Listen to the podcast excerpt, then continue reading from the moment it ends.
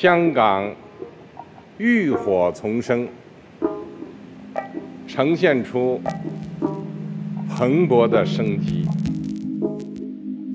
Oggi è l'anniversario della restituzione alla Cina di Hong Kong. Fino a 25 anni fa era una colonia britannica. Il presidente Xi Jinping è arrivato in treno. Ha detto che tutto quanto è stato prima è stato un periodo di pioggia e tempesta e che finalmente oggi Hong Kong è risorta dalle ceneri. Il problema è che su che cosa sia stato il prima a Hong Kong non sono molto d'accordo con Xi Jinping. Hong Kong prima era il sorriso che spuntava a chi arrivava dalla Cina continentale, in treno come sì o addirittura in metropolitana. Sono poche fermate da Shenzhen. Quando arrivi ti accorgi subito di piccoli particolari confortanti. La connessione veloce, senza censura, senza necessità di utilizzare dei software per aggirarla. I negozi di libri proibiti in Cina, i ferri, il ginepraio di dialetti locali e l'inglese, il milk tea. Ecco quella sensazione inspiegabile che danno i luoghi di frontiera, indefiniti. E poi un posto senza cappa autoritaria. Il partito in Cina non lo vedi ma lo senti, a Hong Kong non lo sentivi. E a Hong Kong potevi vedere una cosa che in Cina non puoi vedere. Le manifestazioni. Anche quelle dei portuali o dei cittadini che chiedono case più dignitose a prezzi più bassi. Ma soprattutto, ovviamente, degli studenti quelli che avevano iniziato a protestare dieci anni fa perché avevano già capito tutto. Allora ce l'avevano con la riforma dell'educazione voluta da Pechino. Quella era la prima mossa. Prevedeva di educare patriotticamente, cioè secondo i precetti del Partito Comunista, anche i giovani di Hong Kong. Qualche anno dopo quegli studenti si sono ritrovati al centro del mondo, prima con Occupy, poi con il movimento degli ombrelli.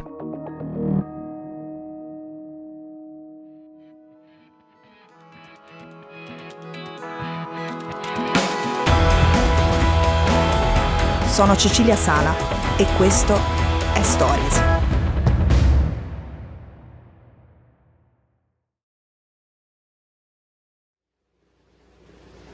Be formless, shapeless, like water. Quello che avete appena sentito è Bruce Lee, l'eroe locale che nel Kung Fu sullo schermo consigliava questa cosa. Sì come l'acqua. Nel 2019 questo è diventato lo slogan delle proteste. Be Water. Be water, my friend. Una legge sulla sicurezza nazionale era stato il motivo del ritorno in piazza.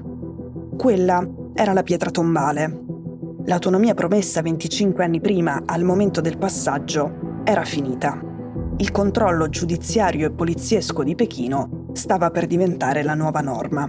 Ovviamente insieme al controllo politico del Partito Comunista sulle cariche governative della città con il divieto di manifestare gli arresti di qualsiasi voce contro Pechino. Il messaggio era chiaro. Non avete nessuna possibilità di decidere voi il destino della vostra città.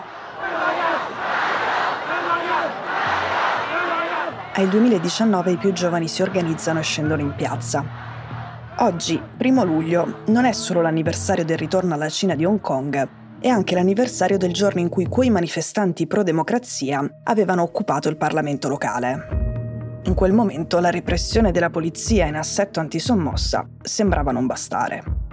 Poi tutto è precipitato. C'è stato il Covid, c'è stata la nomina di un ex poliziotto a capo della città, finché il presidente cinese ha scelto proprio Hong Kong come posto per uscire per la prima volta dal suo quartiere blindato di Pechino, cosa che non aveva mai fatto da quando è cominciata la pandemia.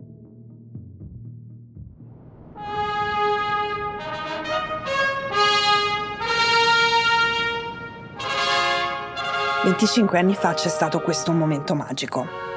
La bandiera inglese che si abbassa e quella cinese che non si è ancora alzata. I 12 secondi durante i quali Hong Kong è stata solo Hong Kong. 12 secondi senza padroni. 12 poetici secondi in cui fu solo se stessa.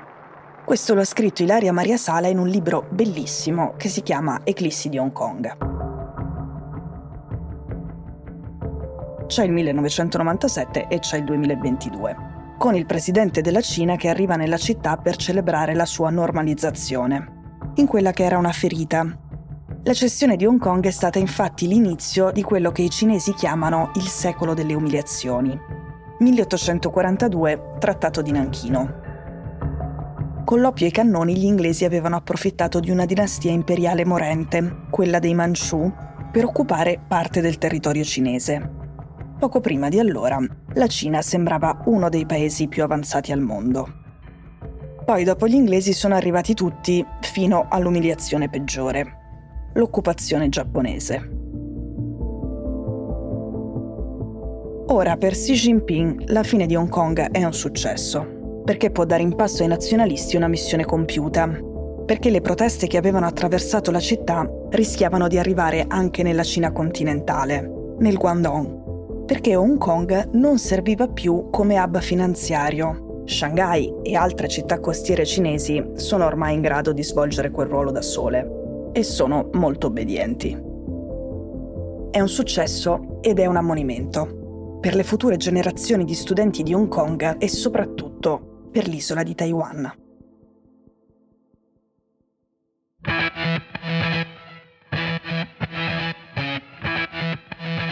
Stories è un podcast di Cecilia Sala prodotto da Cora Media. La cura editoriale è di Francesca Milano. In redazione Simone Piranni. L'advisor è Pablo Trincia. La producer è Monica De Benedittis.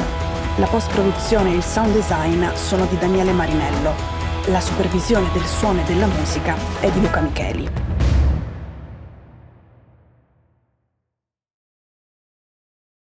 Questo episodio è stato prodotto e sviluppato insieme a Spotify Studios.